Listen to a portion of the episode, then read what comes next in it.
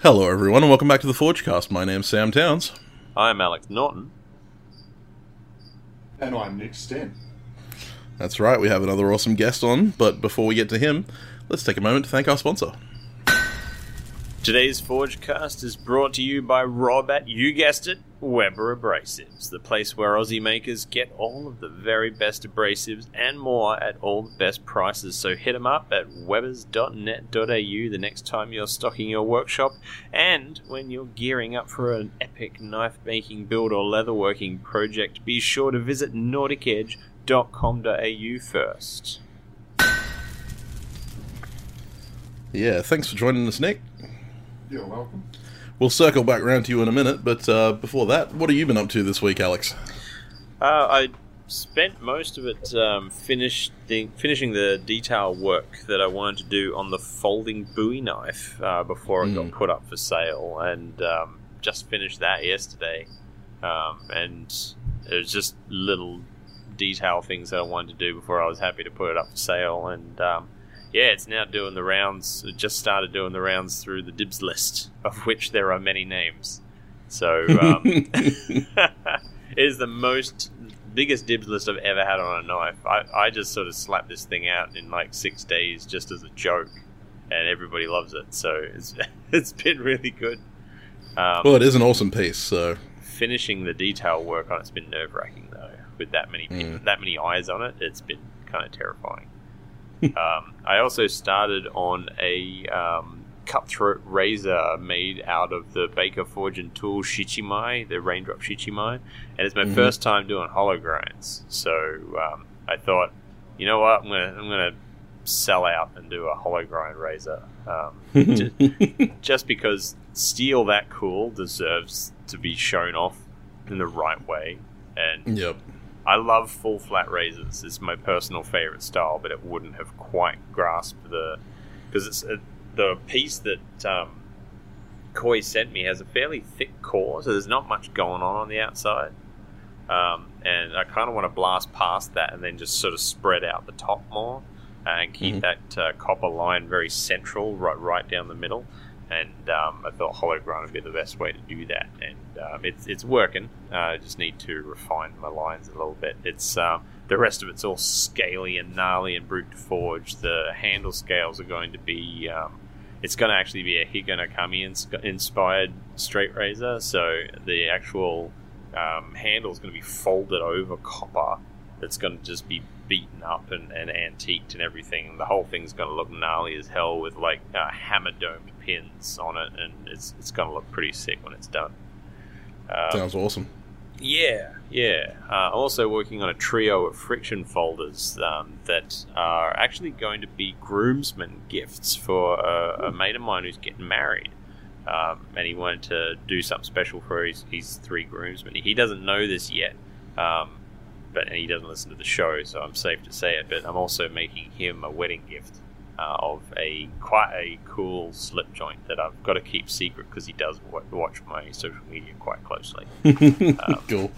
but he's actually down in Tasmania. He moved away, um, and I was very sad about that. But he's he's down here visiting, and he's here until the end of the month. So I'm going to really try and rush and try and get all this done by the end of the month. So um, yeah, it's testing me, but uh, I think people are going to really like the slip joint, and I think it's going to be one of those that, that I'm making him as a gift because it's going to be one of those projects. I think a lot of people are going to message me and be like, "Oh my god, are you making more of those?"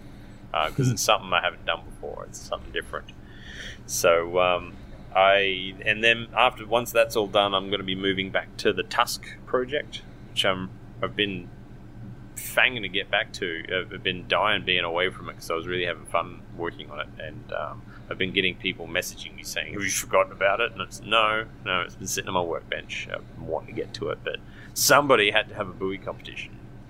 Um, it- it Terribly everything. sorry. Um, and the big news is I'm finally getting that mill that I talked about ages ago. Whoop. Ages and ages Awesome. ago. Uh, so yeah, and and uh, a hell of a lot of tooling with it. As with Mm. just like with lathes, you spend about as much on the extra tooling as you do on the device itself. And, Yeah, but not uh, more. mill, mills are worse than lathes for that. I Yeah. Hundred percent.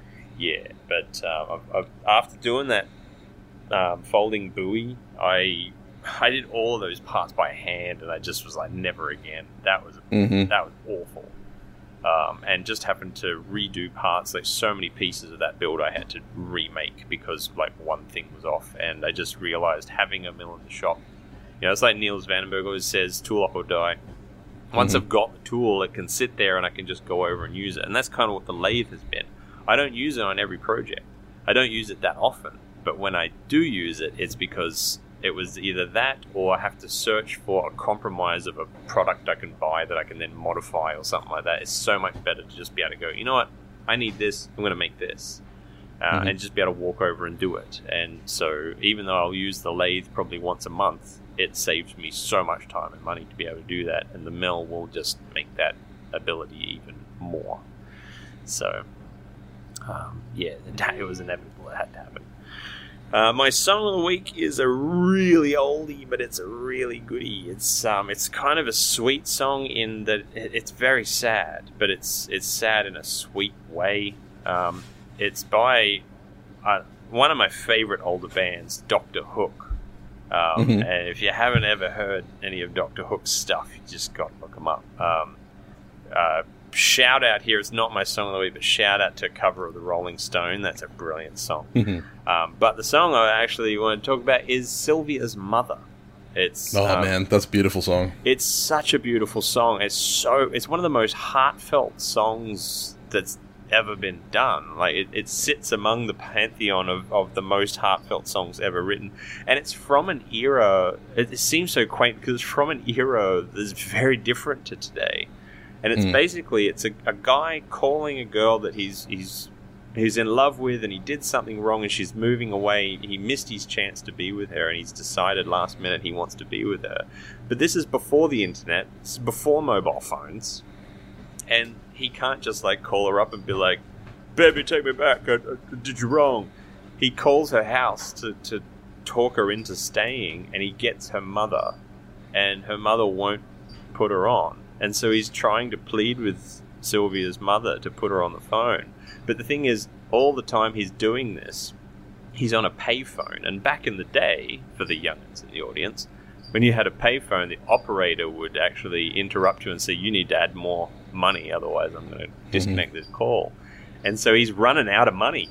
And the operator keeps saying, You need to put more money in the phone. And he's, he's, he's running out of time to be able to plead with this woman to, to put it put the girl he loves on the phone. And it's just it's super sweet, super super magical song, and and at the same time very sad. So, um, yeah, look it up, Sylvia's Mother by Doctor Hook. And if you've never heard of Doctor Hook, look up the rest of their catalogue too. Good choice. Yeah. How about you, Sam? what have you been doing? Uh, well, sweating and melting. Oh man, sweating my ass off. It's been ridiculous here in Perth. Like, if the heat's not super high, then the humidity's up, and it's just like you're walking out into a swamp out there. It's horrifying. But um, through all of that, I managed to get a bunch of hammers done um, and put them up on my Etsy store. They're now all gone. Um, they were gone within like three hours of them going up. As is your want. Uh huh. Um, so, so I've been working on more hammers. Uh, unfortunately, all of those are going to have to be saved up for the Perth Knife Show because I need stock for the table. Yeah. I've also been working on a couple of hex hawks to put up on the table as well. Uh, they're making a return. Um, Yes. And I've also been working on those engraving sets that I'm going to be selling. I'm almost finished uh, polishing all of the edges on those, so those will be ready to go on my Etsy store very soon too. Um, I've also booked uh, another cutout, uh, another uh, cutting run of frames for guillotine tool dies, and actually, while I was sweating my ass off today forging hammers, I was also spending time on the angle grinder cutting up guillotine tool die uh, pieces, and got to spend a couple hours on the grinder tomorrow so that I can get to heat treating. but yeah, it's been just production work this week and, and trying to catch up with everything uh, now that I'm settled in my new room and you know everything's settling down. Yep. Just trying to get back in the swing and making plans for some of the better stuff that I want to bring with me to the show. I've I took a rifle through those 52 um, 52 blanks that I have sitting around, uh, and I ended up throwing out about half of them. I decided that I was never going to finish them, uh, and so I just tossed them in the bin. Uh, and then the rest I kind of sectioned up into ones that I think I can get finished before the show, and ones that I know I can't. So um, that's that's the pile that I'm going to be working through. But I also want to make a couple of like uh, a couple of sparring blades and stuff like that to take along with me as well. So I'm kind of running it down to the wire because I've only got two weeks left, um, and that's not a lot of time. but I'll see what I can do. I'm gonna I'm gonna try and uh, you know delve into that well of energy I had back during the 48 hour dagger challenge and try and you know pull some of it back. Um, and uh, into it, um, my song of the week is actually about um, taking control of your life and you know taking making your way the way you want to. The fact that you you know when you realize you can decide your fate, uh, you can steer your life. Uh, and it's a song by Missy Higgins, the the amazing Australian artist. And I realized that we didn't have any Missy Higgins on the on the podcast, which is terrible. But uh, the song is "Steer" uh, by Missy Higgins. I'm a massive Missy Higgins fan myself, anyway. But uh, it is a fantastic song. Yeah. And it gets stuck in your head. Just a warning. but anyway, with that being said, thank you very much for coming on the show, Nick. What have you been up to, and who are you? So, I am Nick. I am a chef, funnily enough, and I also enjoy making knives. Um, they do say it's cheaper to buy knives than it is to make them. However, I like making things, and I've gone down this massive rabbit hole of uh, knife making through which I've met Sam and yourself, Alex, and it has certainly saved me out of the shit emotionally, mentally, many times over. Uh, there's nothing I enjoy more after a stressful time in this industry at the moment for the past two years with what's been going on in the mad world. Uh, insecure feelings and anxiety and all of that. Um, it really does help going down to the shed, putting on some tunes and smacking some hot metal. Uh, this year, we're sort of starting to see through the light at the end of the tunnel. And uh, last couple of weeks, I've been curating a new menu, which is nice. Nice. So, big focus on smash burgers and pizzas, and we're trying to come up with weird and wonderful things. Uh, I think we've probably got. Sounds like my kind of menu, to be honest. I know, right? Everyone loves it. And we've probably got the biggest uh, wood fired offset smoker that's got the best view in Perth on the river. Uh, so I've been Nice. utilising that lately, which is good. Smoking up some Wagyu briskets, which has found its way on pizzas, and they were delicious. Mm, Yeah, Nice. that's my week. solid. Um, I've been cooking for about 20 odd years and it's my passion. So, other than knife making, that's it for me. Like, unlike Mr. Man of Many Talents over there, he's uh, amazing. Like, and through Alex as well, you know, launching Bogan Blades, he was a huge inspiration in that. That's all me. Uh, Bogan Blades on Instagram. Um, story, uh, story behind that. So, I'm a Bogan. One of my old chef mates said, "Why don't you name it Bogan Knives?" And there you go. So, a few orders and You're a, you're a more, more a fan of alliteration. But yeah, that's, That's it. it. For our American audience, uh, a bogan is basically a redneck. Exactly. Basically, the You know, Australian version. You know, you like fire, you like meat and cooking and living the rough life, but you know, all class. Yeah, Yeah, it's just me. there's just more thongs and boardies when it comes to bogans. Oh, Flip flops for the Americans. Don't And get excited, mullets. people. Yeah, you can't go wrong with a dirty old mullet either.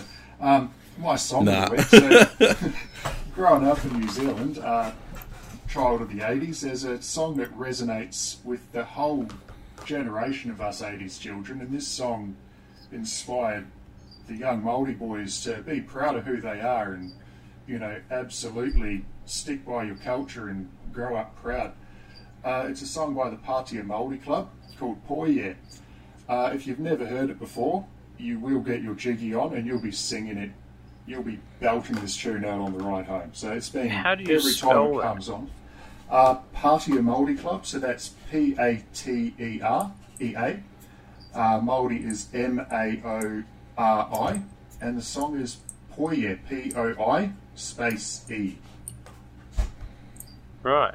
Yeah, it's an absolute belter. And if you've uh, got some really bad dad dance moves and you listen to Michael Jackson, you, this, this song will absolutely right up my alley. you out of your chair. Yeah, you'll love it. I, I want It's to the only see dance a, move uh, that Alex has. I want to see an Alex uh, Instagram story of this one on it actually. And uh, Hey, actually, hey, everybody knows how much I love getting my jiggy on Instagram. oh, Alex's jiggy jiggy mate, that is something else. Yeah, I've got, I've got another song as well. It's uh, "Who Made Who" by ACDC. Uh, I don't think there's any ACDC on the playlist, and Bogan There isn't, sadly. Yeah, there you go. That's from Bogan Blades. Yeah, Yeah. there you go. Rightio. Uh, well, it's only a matter of time before ACDC goes on there. I mean, it's uh, probably the only reason it hasn't gotten on there yet is because you can't pick one. You can't. No. There you go. Who made It's who? ACDC, the gods of rock. I know. And these guys are still going in their seventies. Yeah. Yeah, they only gave up when one of them died. One, Well, I another, mean, another one of them died. Another one. yeah, think they didn't give up when the first um, one died. They just recently released another album, actually. Oh, did they? Yeah. I thought Yeah, after I'm Malcolm surprised. character they were gonna give it in. No, and uh, The fire was too bright. yeah, Brian's back on the vocals for that one too. Yeah, right. Yeah. Yeah, well, There you go. Uh, Angus Young is who inspired me to pick up a guitar in the first place. Well, there you go. I still have my cherry red SG because of him. So, Wow. Yeah. eh, goose stepping around my high school. Yeah. Yeah, there you go. yeah. Well, so, So- you are our first chef that we've had on the show, Nick. There you go. Interesting. First registered chef, yeah. well, that's right. I'm, I'm sure. I'm sure quite a few of our guests would consider themselves home chefs. Yeah, Someone who it. it is their voc- primary vocation. And, and I'm Yeah. sure a lot of them can cook better than half the qualified chefs I've seen over the years. So, you know, Oh, mate. Oh, mate. it is madness. Yeah. I still remember uh, once being in a restaurant and having to explain to the chef who had come out to argue the point. Um, I had to explain to them how I was able to tell the lasagna that they served me was microwaved. Because they, you know, there's no way you can cook something where it's heated that way and burnt Mhm. that way without using a microwave. That's it. Volcano. Yeah. That's it. You can't But freeze uh, and how, burn how, yourself. how did how did you get into bladesmithing? I'm just imagining this one time you just you know fumbling with this badly designed chef knife and thought, "Damn it, I'll do it myself." It's actually not. So I was, I was sitting on my couch one day outside, you know, a few too many beers, and I had my Weber going. I was frying up some uh, Boerewors. Um, You are a bogan. yeah. and I was watching Alec Steele videos of all things, and had my uh, log splitting block there, and I was thought, seeing a hammer and a scrap piece of steel, but I can do that. Turns out I couldn't really, but I was hooked after that, and me being the determined bloke that I am, I've now got a full kit, you know, two grinders, anvil, lathe, and it's, it's just one of those rabbit holes. So, yeah, I, I feel like I make a pretty all right chef knife now, but certainly no expert, but I can tell the bad ones. Um, yeah, Oh, that yeah. very, very first knife, it was a. Oh, I had a charcoal barbecue going with the wife's hairdryer. Um, had to go and buy her a new one, funnily enough, uh, after that. and I had a claw hammer and a stump that I forged on. And, I mean, it Right. sort of worked, but then I took the angle grinder to it. And then I wondered, why, why can't this still hold an edge? It should, you know, like it's a piece of metal, uh, iron, whatever it was. Turns out, Steel you know, is steel. That's it. Uh, that was my understanding of it at the time. So, turns out it was mild steel. I mean, it could hold a razor edge, but it'd last two cuts. Yeah. Yeah, Through something very soft. that's it. and I look back now and oh my god, it's uh, certainly come I think we all way. do that. Yeah, yeah, that's what got Yeah. me hooked. And then, uh, yeah, my second forge was an old keg from work that I chopped in half and hooked up a leaf blower to, put some insulation in there, and uh, filled it up with charcoal. Nearly burnt down my shed, and my wife went absolutely mental at me. So now I, I, I think that one might be on Instagram. Um, just the sparks coming out of it was something else. Um, Yeah, leaf blowers It's are a lot more powerful than people realise. oh, and the heat, you, you chuck in a piece of your steel there and you're, um, you've melted it in three seconds. And where's it gone? I paid money for that. uh, and then I built a, a kit forged, a sort of standard nine kilo kit forge, and then I learnt all about the um, the insulation's not too good for you and whatnot. So, of course, I went and lined it with the uh, what's that shit? The white stuff, Sam. You know, it, the RTZ. Yeah, that's the one. And then uh, RTZ, oh, yeah. amazing. So anyone looking to line their forge, I highly recommend that. Yeah, and now two, three years later, actually, here I am. Yeah, that's me. Right. Cool. Yeah.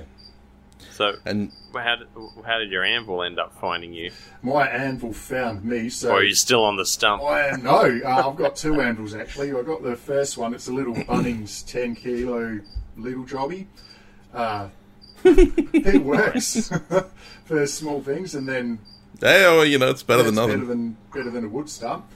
Uh, and then I quickly realised that for you know trying to forge out a, even a small billet of Damascus, it's just it does not work. So I went to Machinery House down near you, Sam, and I picked myself up a 80, 80 Yep. kilo job. It's it's fairly soft, but it gets the job done. And yeah, that's me. So I'm still on the lookout for. I I think Machinery House actually. Yeah, I think Machinery House actually import uh, the Akiao anvils Yeah. from uh, like um, the ones that you buy off Amazon and stuff like that. They're cast ductile Yeah, iron, exactly but that. yeah, I they mean, work. It works. It's not as hard as it should be, but you know, being a beginner forger myself, I don't really want to invest and fuck up a really nice anvil. I want to learn something, you know, learn the skills and ruin that one, and then when I see that there's less and less dings in the uh, face of the anvil, then I'll look at purchasing a uh, a better beast of a unit. Yeah, Yeah, absolutely. Yep. It's um, one of those things that you um, you just by doing this craft, it should just show up your anvil. It should find you after a while. I mean, Either that, either that, or you hunt down a Bruce Beamer Shamble because Oh, you know yeah. they are incredible. I'm thinking, I'm thinking that's the way. I think you know. Come, come down and hit mine for a while. Yeah, you'll, uh, maybe. you'll, you'll be, you'll be I'll, I'll bring your hammer back to your shop. yeah, they're a um, the- yeah, I think you're our first guest that could actually walk over to one of our places and and have, a- have a swing. I don't know about walking from uh, Wanneroo to. No. It's 63 kilometres. Not with that attitude. Maybe Yeah. on a push bike. Absolutely. but uh, with and a couple of days. take a with spare the music, beer. the phone in the back pocket, playing Just- music on speaker. Just sling a goon bag over your back Oh, with a with a with an ocky strap and Get the put a speedies on. straw in there. Clothesline straps Yeah. the back. Yeah, they slap the goon on the way back. oh, no. I like literally every foreign listener right now is like, so confused. we just got to add like that he's got to pick up a durry at the Oh, servo, mate. and you know, and you got to have another one tucked behind your ear. and a couple of Chiko Yeah. rolls. Yeah, that's yeah, it. that's it. Corn jacks. Oh, yes. Yeah, Filthy. but if it's not Mrs. Mac's, send it back. That's it. Yeah, speaking of pies, So you- gonna, I'll be launching a pie menu shortly as well, utilising smoked meats and beer cheese. Ooh, smoked meat pies. That sounds man. good.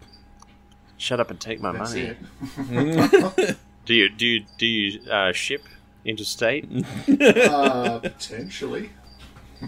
Yeah, drop it in a cooler parcel with some dry ice. Yeah, and that'll you're right. yeah. Yep.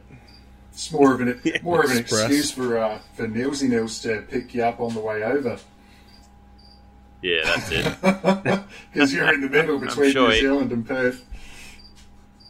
oh, that's it. I like to think that everyone's I- just around me, the center of the universe in Tasmania. That being That's- that being said, Niels ne- uh, Niels never mentioned that he was making his trip to Perth. he said he said New Zealand and Tasmania. He never said he was coming to was Perth. coming to Perth. That's the first stop on the way. I wonder. a a lot of people from outside Australia think that Tasmania is a different country, um, and it's Mhm. not part of Australia. But it's just emotionally not part of Australia. Yeah, that's it. Legally, it Sim- is. Similar to Western Australia at the moment. Yeah. What do you mean at the Pretty much. moment? You mean for the last 150 years? Have you seen the new maps? Doing the rounds on socials. Two oh, hours. wow. Two hours and twenty years That's behind the rest. they've been trying to. They've been trying to seed from the rest of the country for decades. I mean, at least we have the economy for it. Only when you're working, Sam. no, well, this is true. got to keep the got to keep the state afloat. That's it. It's all on you, mate. Yeah, absolutely. So, We're screwed. Nick, if you if you um, if I wasn't too far off the mark when I was saying that you you just got a gut full of other people's chef knives and decided to stuff it and doing them my own, I imagine you have some thoughts on the designs that you see out there of chef knives. I, I do have some thoughts. I, I got into making my own just purely out of my grandfather had a massive workshop and full on woodwork and loved, loved, loved teaching us kids how to make things with their hands and generally wood. And growing up, I wanted a metal workshop always, and now I've got that and that. But yes, it's um, I had a gut full of using knives that were I'd have to do minor tweaks to them to ma- make them my own. Like one thing I see all the time is a you buy a knife from Kitchen Warehouse or wherever, all the big name brands. I won't name any of them, but the uh, the spine will give you the massive callus on your on your index finger if you're using the pinch grip. So you find you have to, you know, round that off, and then you you get another hot spot on your on your you know your birdie knuckle that one. Yeah. So you're rounding off the choil, and then I thought, hang on a minute, I believe I've got the skills to make my own. Um, and I have now, and I, I keep it simple and balanced and fit for purpose, so to speak. Uh, nothing less, nothing more. I don't mind a little bit of fanciness and all of that, but I believe, you know, function over form, as Sam always preaches, and that's absolutely true. Uh, one thing I see a trend at the moment um, is the little swept back heel. The you know that one on the very yeah the uh, oh, that drives me insane. I, I tried. That's it. I uh, I tried that once. Um, thought it looked absolutely schmick, and I made one, and I found it got hooked everywhere. So I'd wipe my knife, and it'd grab Yeah. the cut. It's the it's the first thing that hit, uh, hits the board when you're slicing. If you're you know chopping or anything, and it just drags up. Uh, not good. So if you are into that, uh, I'd recommend to round it off and make it look like a little bit of an S. So I'll send Alex some pictures later, and maybe he can do a bit of a demonstration, or maybe I will. But It's one of those things, really, because we, Sam and I are always preaching it, and, and I did that knife design rant video uh, a couple of years ago about it. Is that a lot of people will repeatedly make a type of knife that they themselves have little to no uh, experience in using, and it's good to actually get out there and use those knives because one of those things, like that little swept back uh, heel that you were talking about with the point, a lot of things if you have not worked in a fast-paced kitchen environment, you wouldn't realize that wiping a knife off on your apron or, or across your legs is very common. Just Mhm. wiping off muck off of it, and if it's got a point pointing back at you. Um, as soon as you do that, you Stab- stab yourself stab. in the damn leg. I mean, I like, Yeah. I like to have a tea towel there and wipe it off. But also, if you're using a more common method, or the way we're taught to, you have your tea towel on the bench and you fold it over and you, you Mhm. pull back through, so you can't see that point. And if you're not familiar with using that, you know, muscle memory, you're going to slice your finger off and stab straight between those knuckles. So it's becomes a bit of a safety issue as well. These things, which I'm I'm a massive safety advocate. Uh, if you can't do it safely, don't do it. Um, I mean, you know, risk management. and then why'd sorts. you You're become a gonna knife maker? that- that none of, none of us done hold safe. safety in that regard. You know what I mean? There's Yeah. one, one of the more Absolutely. dangerous backyard um, avocations you can have. oh, of course it is. And after it nearly burnt down the shed that time, I was like, yeah, right, that's it. So full on, you know, fire suppression in the shed as I can Yep. and access Yeah. at multiple points to fire extinguishers. Got the hose there should anything go wrong. Full PPE. Um, yeah, it's one of those things actually no matter I, I, I am uh, uh, infuriatingly safety Sally. I am like it, it, drives people nuts if they visit or work in my shed. I know it drives Broden nuts. Um, luckily, my wife is the same level of safety Sally as I am, so it doesn't, No, bother her. But even somebody like me who takes great pains and take will, will happily take go 20 minutes out of my way to do something the safe way, I've had things go wrong, and Yeah. It, it just goes to show it doesn't matter how aware you are, how conscious you are, how paranoid you are, how prepared you are, things Yeah. are going to happen. But every That's time something Law. big has happened, I have had an extinguisher on hand, or a fire blanket, or a med kit on hand, and it's never been a big deal. It's just been a bit of an adrenaline dump. So now imagine if you didn't have those safety precautions in place, what could it? What Oh, I wouldn't have a shed anymore. Let me tell you. exactly? Yeah. Wouldn't have a house anymore as well. That's a different story. yeah, potentially a wife either. yeah, that's right. no, no, just Oh, think of how patient the woman that married No me comment. must be. oh, mate, and mine too. And hats off to all the wives of uh, hobbyists out there, big time. Yeah, I mean we've got a 19 month old. Behind every great man is a woman rolling her eyes. That's it. I'm not going to comment. Uh, anyway, uh, So, in regards to that, like those muscle memories and things, um, uh, you can't just sort of be taught those. But would you, as a chef, like we've just, I've just blatantly said to people, you shouldn't be making a knife unless you know how to use it. Um, would you recommend, as a chef, some exercises that are simple that you don't have to be a trained chef to do that would get you familiar with where the the hot spots would become on a knife or where the, the danger points would be so that people can if they want to get creative with a design or come up with something new or think they come up with something new um, can test it to make sure that it would actually handle well Yeah, absolutely. So there's a there's a bunch of great YouTube videos out there, and uh, Alex, Chef Alex, I'm not sure if it's Chef Alex or just Alex on YouTube. alex french cooking. guy cooking That's the Yeah. one. So he's uh, so I'll reference him in the fact that he's uh, his technique is fantastic. He's not a trained chef as far as I'm aware, but he is engrossed himself in this uh, hospitality industry, and he gets these pointers from the great chefs. I mean, they're more than I'll ever be or want to be because it requires a next level of dedication. But the uh, one thing I'd recommend is your knife must be razor razor sharp, otherwise you're asking for trouble. Um, and be, having the confidence in your tools, that's another thing as well. Um, pinch grips and also keeping those fingers out of the way of the blade. Cool. If they're tucked, you know, yeah, curled like you. Uh, if they're not, you're going to have. This was first cut I've had in probably four or five years moment of distraction, bang, off goes the end of your finger. Um, and yeah, that was just literally two seconds of uh, not being focused. So that's another thing as well that you need to take into account. It's just focus and be calm. Yeah. I I found that uh, practicing things like dice shop and julienne uh, Yeah. really taught me a lot about knife control Absolutely. and like best best use of a knife. Yeah, Cutting and uh, onions, that's what I repetition got as well. Yeah, cutting onions, Yeah. cutting cutting diced potatoes. Uh, one thing I was taught as a young chef is grab uh, three kilos of onions and fine dice them as fine as you can. Chef, but no, that's not fine enough to start again. you, so didn't- by the you end didn't of go the to day, a you've french done culinary school did you classic French trained.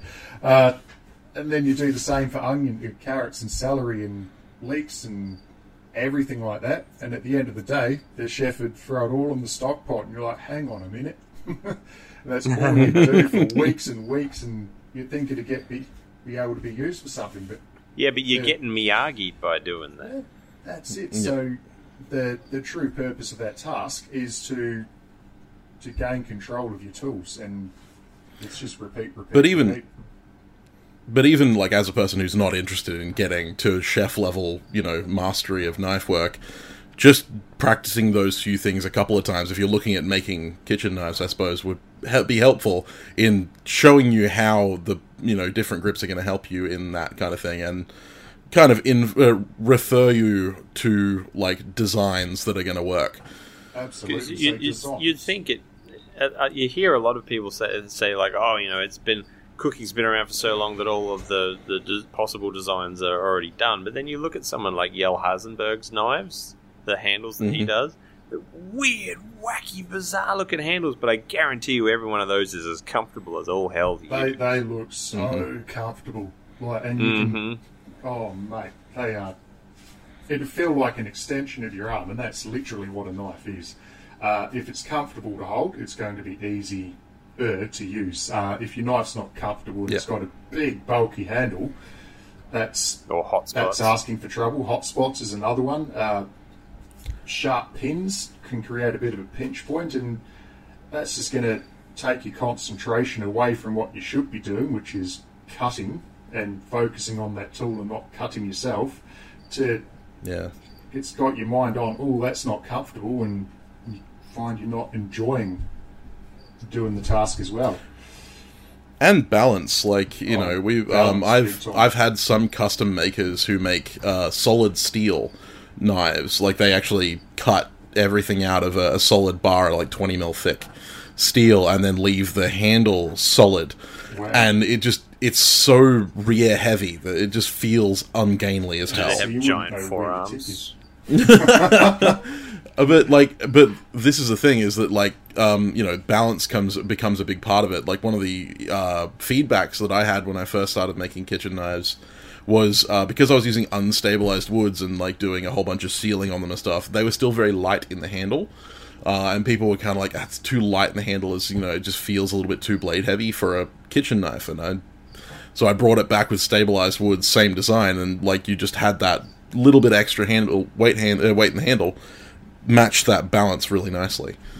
And obviously, stabilized is going to last better in a kitchen anyway. Although, I I will say anyone who's looking to make kitchen knives, anyone, just make sure you hand out a card with it that says if you put this in the dishwasher, you will not get another one. because so many people do. It's the most annoying thing. Oh, I'll tell you what I like in a kitchen knife: uh, a good uh, CA handle finish. Very nice waterproof uh, system. But one thing I wanted to talk to you, Nick, about while you're on the show is something that um, is either met with groans when I bring it up or confusion when I bring it up, and it's because the rules are so different, even within countries um, across uh, the different states and things. The rules on um, you know carbon steel or stainless steel or natural materials or synthetic materials and, and all this sort of thing. I'd love to get your thoughts on it as somebody who actually, I mean, knives are more than just uh, a hobby for you. Knives are more than just a business. Knives are more than just uh, a, a tool. That they're an intrinsic part of your week, no matter what you're doing. You are dealing with knives. Absolutely, and um, I'm going to reference Neil's again. So stainless is uh, stainless, not stain never. Uh, and if you Yeah. if you don't maintain that tool, it's it's going to it'll rust, it'll crap out eventually. So it's like anything. I don't think the steel necessarily should be taken into consideration. However, in regards to health and safety laws and all of that, you maintain it, you clean it, you oil it if you're not using it, or you make it sure it's damn dry. Uh, otherwise, you're just asking for trouble, and that comes down to cross contamination and all sorts of things and nasties that.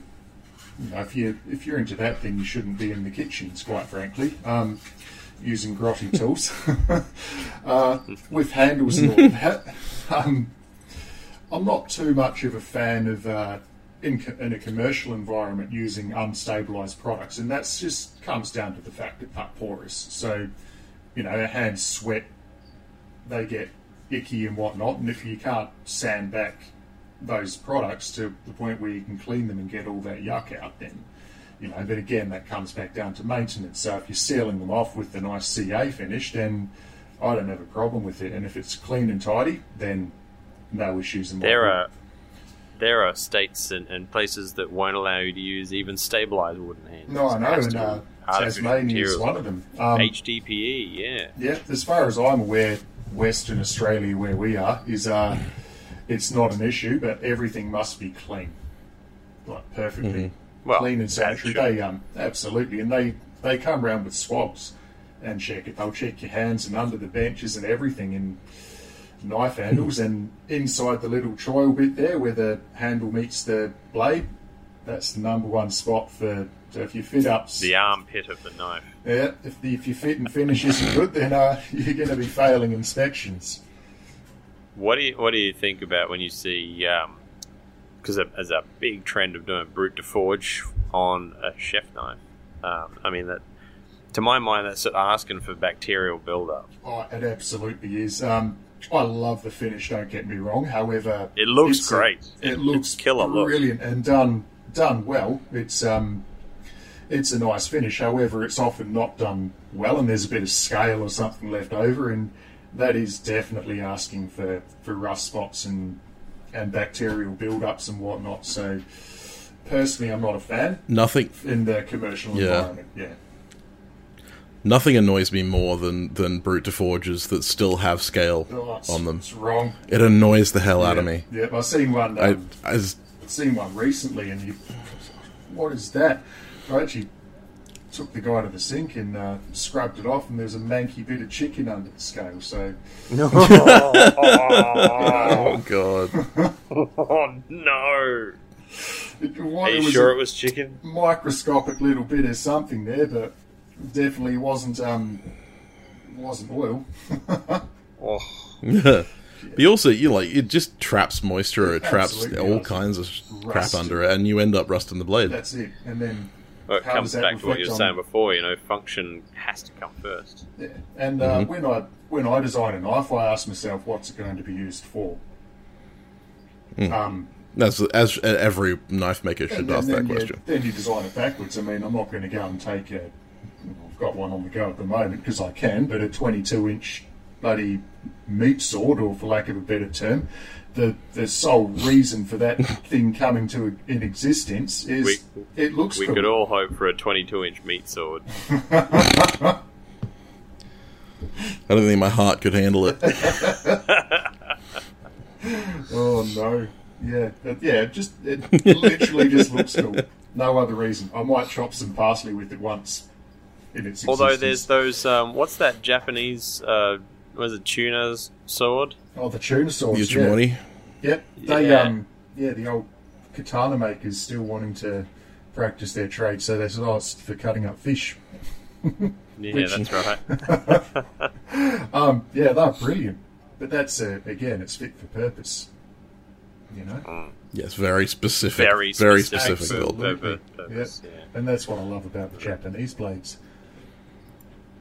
And oh man, I mean, speaking of the all, of, I mean, there's there's different. There's, there's French cooking style cooking blades. There's English style cooking blades. There's even specialized knives from Greece, uh, Greek cooking. Yep. Um, but I do have a challenge question for you. Ooh. As an, a knife enthusiast in the biz, what would your two desert island knives be? They're the ones that you get to use for the rest of your days, and you just got to make do I would in terms of practicality and coolness. practicality and coolness as one of them has to be the recent knife I've just finished. It's actually one of the smaller chef knives I've ever made. Excuse me.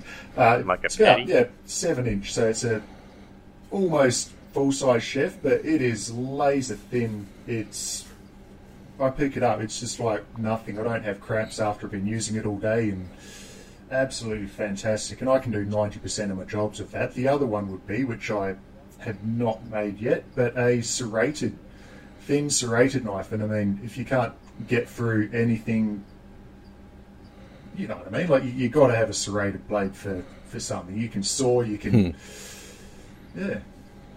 Well, if that's my second Yeah, go-to. right. Yeah, long, long. I'm not. I'm not agreeing, but okay. Otherwise, a very close second would be a boning knife. You're right. Yeah. I, I I absolutely abhor serrations. they're, they're good in like very specific Yes. s- Oh, situations, exactly. but so often they are I'm going to make a sawback K-tip Gyuto just to piss you off, Sam. I, I mean, go for it. I mean, I'm sure someone will buy it. Somebody probably Actually, would. I mean, I could see that being useful if you wanted to use it to like saw through bone or something. yeah. But, uh, So that, that's nice. Yeah, I mean, but, uh, you yeah. didn't ask if I was allowed an axe or not, so you know. yeah. No, it- it'll be a French sawback, so it's actually a bread knife on the back. no, God, no. Is it please. offset? for getting through. that. yeah, that's right. Yeah, I actually used an offset serrated knife, and I this is going back years ago up in the mines, and it was brilliant, absolutely amazing. Yeah. Yeah. Yeah, you don't see them very often anymore. No, though. no, little offset jobby. Yeah. People are usually um, cutting through their little wanky sourdough loaves and things with them, and they just need the straight inline ones. That's the one. Yeah. You know, they Yep. they got the in-laws over for for brunch, and they've got to make it look really. oh yes, we're cutting at the table yeah, yes. Yeah, yeah, on down- on their resin infused cutting board. Yeah. That's it. As long as it ain't glass. So no, no, we- no, no, no glass near knives, please. Yeah, oh god, yeah, yeah Glass cutting nuts. boards are like the devil's work. It's it's it's um it's all a conspiracy from from Big Blade, trying to make Yeah. you buy more knives. That's it. even even worse is those crenellated ones, like the like s- frosted kind of pattern, Uh-huh. bumpy surfaced ones. They just ruin edges Oh, it- so well, fast. Even the, the ones that we're mandated to use in the industry, the the vinyl plastic jobs, they um, they're horrible for your knife edge, and finding them having Yeah. to give my knife a little tickle on a stone probably weekly. But I'm high grit, so you know, 4,000, 8,000 grit stones, and three four minutes job done. Mm-hmm. So yeah, I like a nicely oiled end grain cutting board. that would be a dream. hmm Yeah. So um, still, still want to make me one of those. We uh, we do have a, listener email Mm-hmm. that uh, you're welcome to pitch in on, um, Nick, because it's um, uh, with your recent telling of your story of how you got started. You may actually want to weigh in on Hmm. this. Um, it's from Nicholas Kerr. And he says, Hello, sirs. I have been listening to your podcast a little, and I started forging last week. I have been using pliers as tongs and keep getting my hands too hot. I've been trying to forge my own tongs, but since I've never done it before, it is a struggle that I enjoy. Would you suggest that I keep working on making my own tongs using pliers, or should I just buy my first set? If I buy them, do you suggest getting some already made or getting ones that I have to finish? It's a very good question. It is. That's a brilliant question. Let's let's go round the table because I'm sure we all have thoughts on this. Sam, what do you what do you reckon? Well, I I mean, it, my my feelings are, are multiple. Um, I I don't believe that buying tongs is necessary, um, because there are so many different designs of tongs that you can make stupidly easily um, to get you going. That uh, I don't think it's necessary. One of my favorite uh, recommendations for beginning smiths is the uh, the two flat bar with a bolt through it, twisted. Um, Swallow Forge did a really good video on it on YouTube if you're interested. Um, but it's literally the simplest form of tongs. It's literally just two pieces of inch by quarter inch flat bar with a bolt through them, heat it up, and you bend and you twist the nibs 90 degrees, and bang, you have a pair of tongs. Um, they're not going to be the best tongs. They're not going to hold anything very well, but at least they get you started. Um, and then you've got stuff like the African style ring tongs that you can make. Which Rune Bertram Nielsen did a really good video on showing a comparison of um, like more Anglo-Saxon tongs, Viking tongs, and African tongs, wasn't it? Yeah, Yeah. yeah, It was uh, yeah, uh, Viking, modern, and uh, No, and African. Yeah, Yeah. Yeah, and Black, Black Bear Forge has done a video on it as well. Um, but yeah, th th there are so many different forms of of tong making you can do that don't require a lot of forge work. Um, that I don't think it's necessary. If you want to buy a set of tongs and you have the money for it, I don't think that's an issue. Uh, and if you're gonna buy them, don't buy the prefab unless you're gonna buy something like Ken's Custom Iron tongs, like the Pos tongs, which are actually good. Um, but a lot of the twist jaw tongs you can buy on the market these days just don't hold up. So you may as well spend the money on a decent pair from something like Blacksmith Depot. I um, I I'm I'm somebody that I, I, I like to stress in people making um, choices in how they learn something that will have long term benefits, and it makes me a horrible teacher because I force people to sit through um, you know, repeated mm-hmm. processes of things because I, I know I've, I've been there. Everybody that, has, that is where they are in blacksmithing has been there, or any craft. There's the time. There's a, there's a sort of a, a period you have to go through. It's almost just like a hazing period as a, a new person in any craft, where you want to try and find the easy, fast way to do it, and you think there's got to be some quicker, easier way to, to do this that people aren't seeing because they're just being traditionalist or, or whatnot.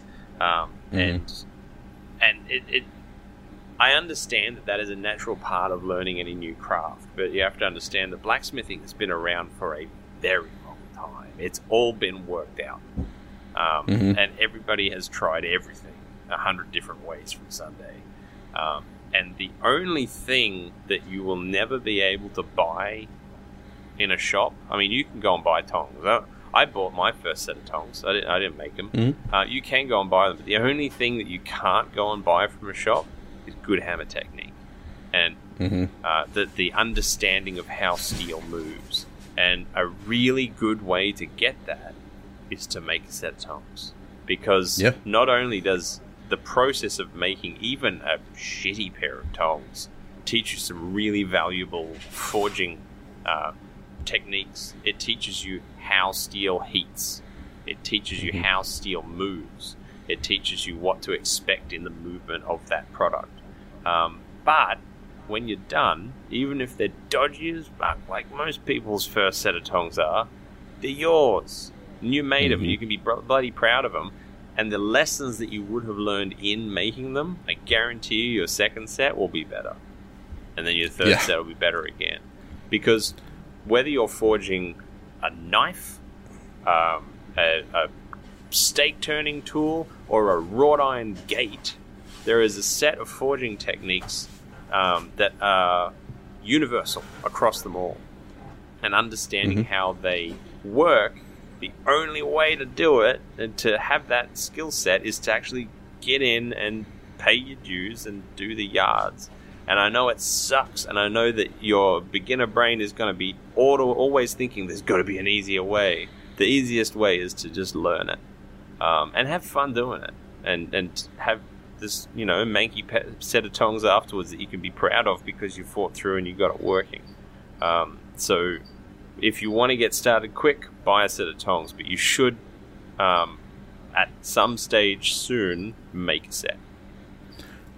I will also add an addendum to that in that you don't have to make the style of tongs that you see for most regularly sold. Yeah, yeah. Um, most of like ninety percent of the tongs that I have are just based on designs by Roy Adams at Cry-Sanded Ironworks. Yeah.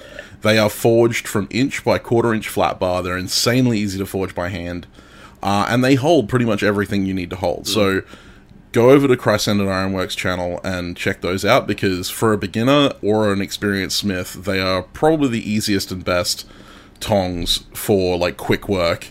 Um, you know, just and they're so much easier than trying to make modern style tongs. And his tutorials are really, really clean and, and nice to listen to as well. Um, and yeah. once you get more confident with forging, which you know, six months from now, you you might have been doing this every week and gotten and done the yards and gotten the practice in, and your technique might be down. Then start watching the videos of Dan Moss. Um, mm-hmm. I, I, personally, this is just my opinion. I think he makes the best tongs that are out there.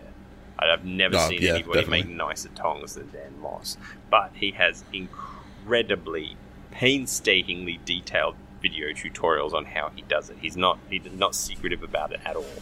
Um, mm. So once you've got a bit of skill going on, then then try and make some Dan Moss style tongs. Uh, Roy Adams is brilliant at giving nice, clean tutorials to beginners and getting you started in, in the uh, the craft. So, anything you want to add, Nick? Uh, my first set of tongs was a pair of dirty old vice grips. Yeah. I, uh, uh, and I've made three sets of tongs. They're simple ones that Sam mentioned, um, and a couple cents. And I've found I'm cured from making tongs. I hate it. However, it's something I might revisit in the future. So I have bought four pairs of tongs, uh, basically because I value my time forging. Oh, yeah. Damascus and knives and whatnot, but I think it is a very important step to take. And uh, you know, I want to be doing what's fun, and I value my time more than you know, making the stuff I want to be making rather than making the tool that I need to do the thing. Um, so yeah, by all means, I- yeah, to, to I bounce off that, um, you know, like I, I don't think it's a requirement that you make every set of tongs that you own. Yeah, No, absolutely. Um, it's not. Alex and I are big proponents of at least making one set for yourself before you start Yeah. buying them because it's about building skill. Like I hate making it. tongs. I absolutely abhor it. I can do it. I'm not bad at Sam's it, but I hate it. I. And if I if I had more money, I would be buying all of my tongs. The only reason I make every set of tongs I own is because I am broke. and of course, But the, that comes down to a oh, you sorry, first, just Nick. that comes down to a uh, you, you value your what what do you value more? Do I do you value making the tool to be able to pay your bills, or do you value spending the money that you should have for bills on uh, on things that you know you can make yourself efficiently? I, mean, I, I know I can't do it efficiently, so for me it's a hobby. I mean, yeah, It's also um, it's, it's something I, I hammered into my, my poor mate Broden, my long suffering mate Broden, um, that knowing how to make tongs is incredibly valuable if you're going to get serious with the craft because um, situations are going to come up where you're going to need a set of tongs that you don't have. And you may not necessarily be able to find a set of tongs that match that description. Um, and so That's it. being able to make it is it's the it's the beauty of the craft because blacksmithing, as far as I know, is the only craft in which you make all of your own equipment or can make Yeah. all of your own equipment. and that's and that's why. no, I was Sorry, going go to that's why when you go into the old school blacksmith shops, they have like five thousand tongs on racks on the walls because they've come into they've come to hold one specific piece of stock that they can't hold, Yeah. so they've had to make a new set of tongs and add it to the wall. That's it.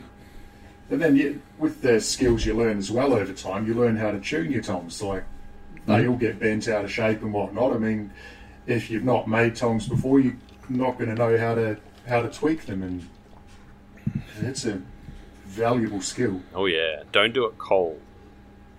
Mm. No. Always heat the steel first. Yeah, Broden. when, when's Broden coming on for a roasting? yeah, one day we'll get him. I'll have to get him on. He Ev- did, he did every make week me a, is a Broden's set that roast was week. very fancy because it had copper inlay on it. And, um, yeah, Mm. They, they Oh, good boy. they they cop a bit of use those ones, and they've held up well. So Haha, good. copper bit of use. that's right. Just- You got that? Picking up what I'm putting Nice pun, Dad. Yeah. So eventually, Alex is just going to have an entire shop full of stuff with copper inlay. Like all of his tools going to have copper inlay in them. That's right. but um, yeah, it's um, it's it's it's just such a valuable um, ability to have. But I'll tell you what. I'll tell you what, Nicholas. Not you, Yes. Nick. Nicholas Kerr. We're oh. talking to here.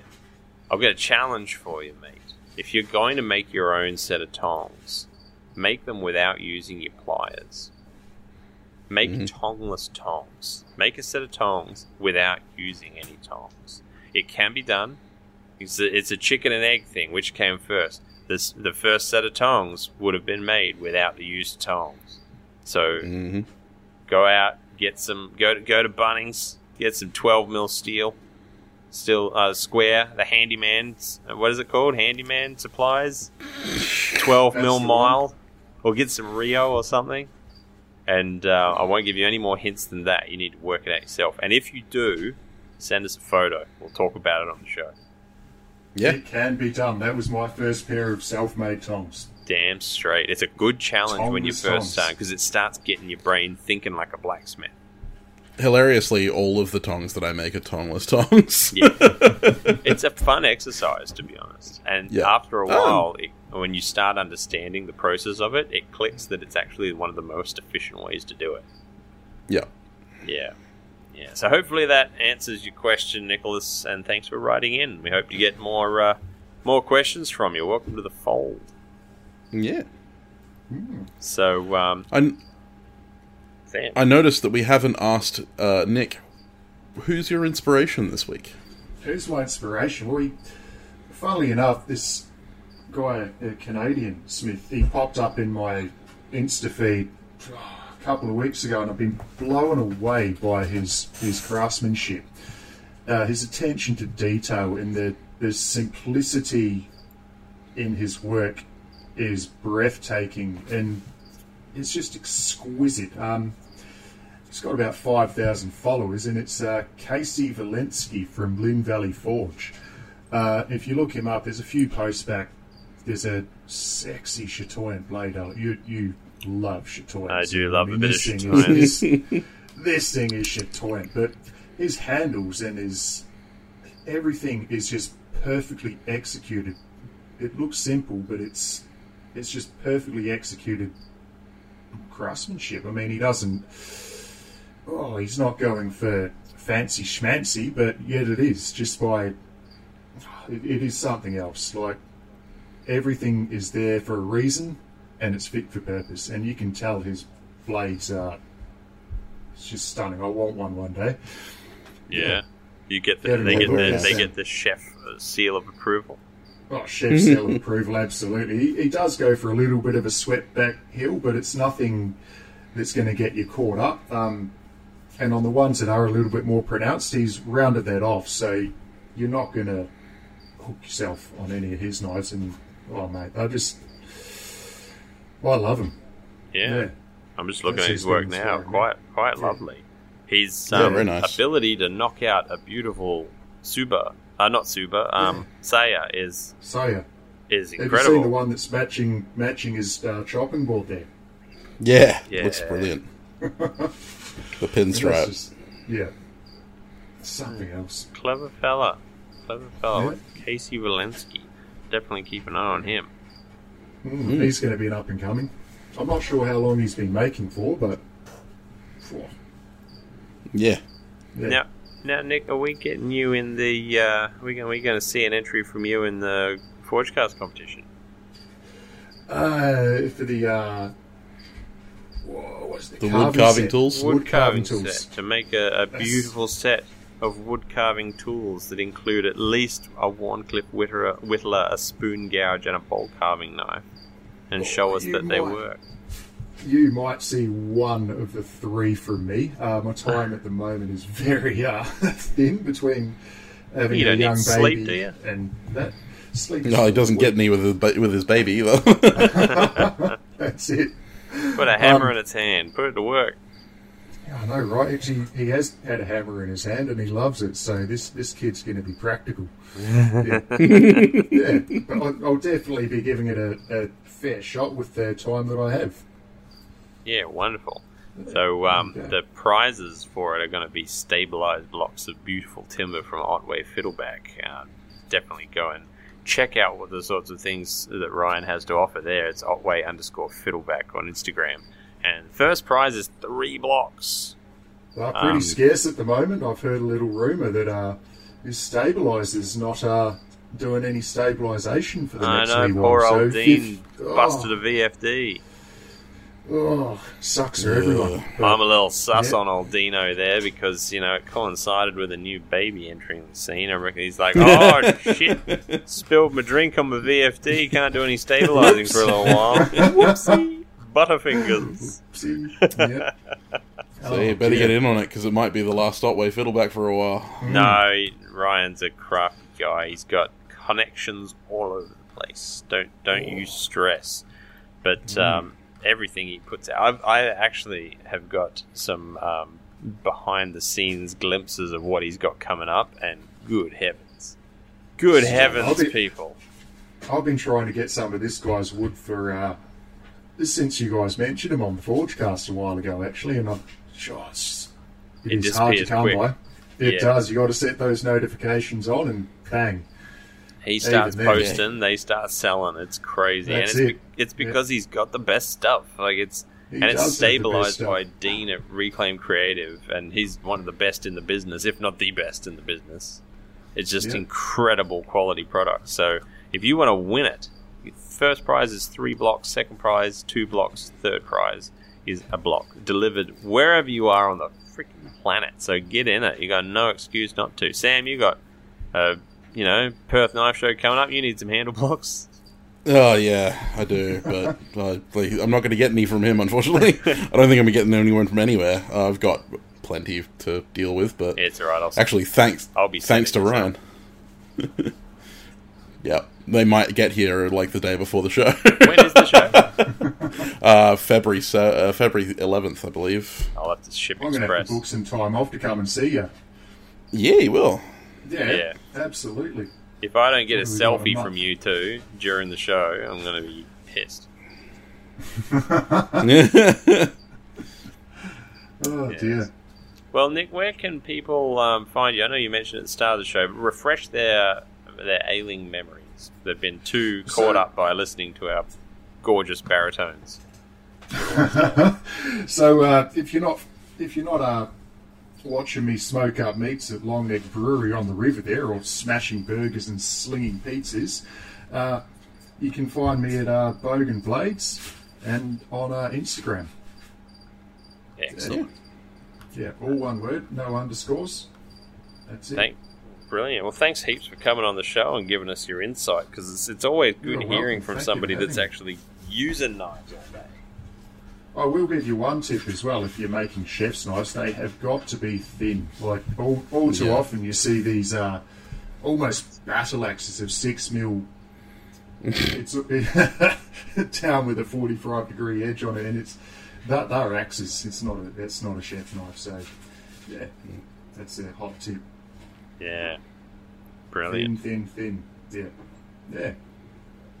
Well, don't forget, listeners, if you want to ask questions of the show, just send them on through to ask at uh, ask.forgecast at gmail.com. Um, probably best not to shoot them through to Sam and I's personal accounts because we get a lot of messages and it gets lost in the fold. So send through to the Yeah. Forgecast and it'll get through to us that way. Um, but yeah, thanks for coming on the show, Nick. It's been a hoot. You're welcome. Uh, we'll see you around the weeds, I'm sure. Oh, absolutely, yeah. I want to be a bit more. My goal for this year is to be more active on social media. I mean, you know, it's been a bit of a loss lately, but uh, Yeah. that's what it is. Life gets in the way. that's it. Yeah. Life does happen. It's a dangerous Yeah. business. I've never met anyone that's come out of it alive. Oh, it's Mm. crazy. Um, so if people are looking for you, Sam, where can they find you? As always, they can find me at Sam Towns Bladesmith on Facebook, Instagram, Etsy, YouTube, Patreon, Redbubble, The Kitchen Sink, My and kitchen Twitch. sink. Um, where where can they find you, Alex? I go by Valhalla Ironworks, and you can find me on Facebook and Instagram, YouTube, Redbubble, not Etsy at the moment. I've put it into holiday mode, um, and not Twitch at the moment because I'm too bloody busy. Hmm. Follow me on Instagram; it's where I'm most active.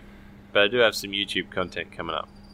You might catch his dances on his stories. Damn right, you make sure you keep those stories at the front of the line. See I those want to sweet see. I want to see your jiggy jiggy to boy. Yeah. Yeah, I'm gonna have to give that a listen after the show. Oh, you're gonna have to. Yeah. Oh yeah. anyway, we will see everybody again with a fresh episode next week.